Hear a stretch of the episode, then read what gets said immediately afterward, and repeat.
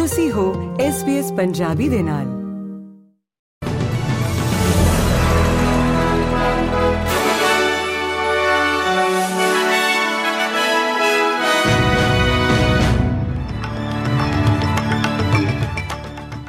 SBS Punjabi ਦੇ news room ਵਿੱਚ ਆਪ ਸਭ ਦਾ ਸਵਾਗਤ ਹੈ। ਆਓ ਨਜ਼ਰ ਮਾਰਦੇ ਹਾਂ ਅੱਜ ਦੀਆਂ ਮੁੱਖ ਖਬਰਾਂ ਦੇ ਉੱਤੇ।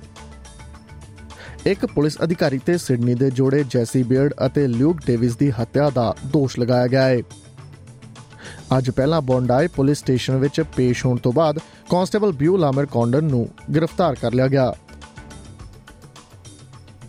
ਵਿਕਟੋਰੀਆ ਵਿੱਚ ਸਰਗਰਮ ਝਾੜੀਆਂ ਦੀ ਅੱਗ ਲਈ ਨੁਕਸਾਨ ਦੇ ਮੁਲਾਂਕਣ ਦੌਰਾਨ ਘੱਟੋ-ਘੱਟ ਇੱਕ ਘਰ ਤਬਾਹ ਹੋਣ ਦੀ ਖਬਰ ਸਾਹਮਣੇ ਆਈ ਹੈ।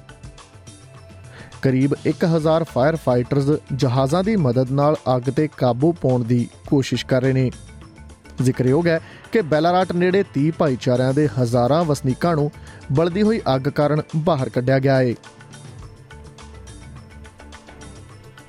ਯੂਨੀਵਰਸਿਟੀ ਕੈਂਪਸ ਵਿੱਚ ਸੁਰੱਖਿਆ ਚਿੰਤਾਵਾਂ ਨੂੰ ਹੱਲ ਕਰਨ ਲਈ ਇੱਕ ਸੁਤੰਤਰ ਰਾਸ਼ਟਰੀ ਵਿਦਿਆਰਥੀ ਲੋਕਪਾਲ ਦੀ ਸਥਾਪਨਾ ਕੀਤੀ ਜਾਵੇਗੀ।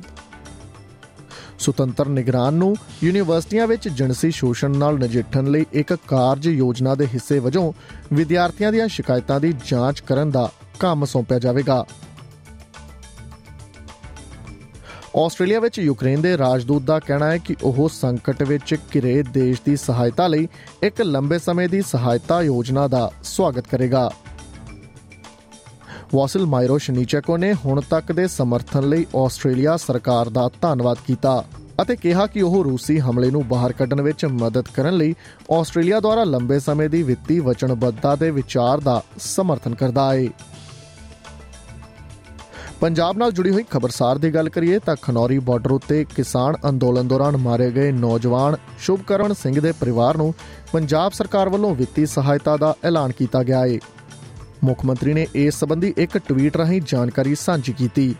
ਉਹਨਾਂ ਨੇ ਟਵੀਟ ਕਰਦੇ ਹੋਏ ਲਿਖਿਆ ਕਿ ਖਨੌਰੀ ਬਾਰਡਰ ਤੇ ਕਿਸਾਨ ਅੰਦੋਲਨ ਦੌਰਾਨ ਸ਼ਹੀਦ ਹੋਏ ਨੌਜਵਾਨ ਸ਼ੁਭਕਰਨ ਸਿੰਘ ਦੇ ਪਰਿਵਾਰ ਨੂੰ ਪੰਜਾਬ ਸਰਕਾਰ ਵੱਲੋਂ 1 ਕਰੋੜ ਰੁਪਏ ਦੀ ਆਰਥਿਕ ਸਹਾਇਤਾ ਅਤੇ ਛੋਟੀ ਭੈਣ ਨੂੰ ਸਰਕਾਰੀ ਨੌਕਰੀ ਦਿੱਤੀ ਜਾਵੇਗੀ। ਉਹਨਾਂ ਅੱਗੇ ਲਿਖਿਆ ਕਿ ਦੋਸ਼ੀਆਂ ਵਿਰੁੱਧ ਬਣਦੀ ਹੋਈ ਕਾਰਵਾਈ ਵੀ ਕੀਤੀ ਜਾਵੇਗੀ। ਇਸ ਦੇ ਨਾਲ ਹੀ ਖਤਮ ਹੁੰਦਾ ਹੈ ਅੱਜ ਦਾ ਖਬਰਨਾਮਾ। SBS ਪੰਜਾਬੀ ਤੋਂ ਮੈਂ ਹਾਂ ਭਾਰਸ ਨਾਗਪਾਲ। ਕੀ ਤੁਸੀਂ ਇਸ ਤਰ੍ਹਾਂ ਦੀਆਂ ਹੋਰ ਪੇਸ਼ਕਾਰੀਆਂ ਸੁਣਨਾ ਪਸੰਦ ਕਰੋਗੇ Apple Podcast Google Podcast Spotify ਜਾਂ ਜਿੱਥੋਂ ਵੀ ਤੁਸੀਂ ਆਪਣੇ ਪੋਡਕਾਸਟ ਸੁਣਦੇ ਹੋ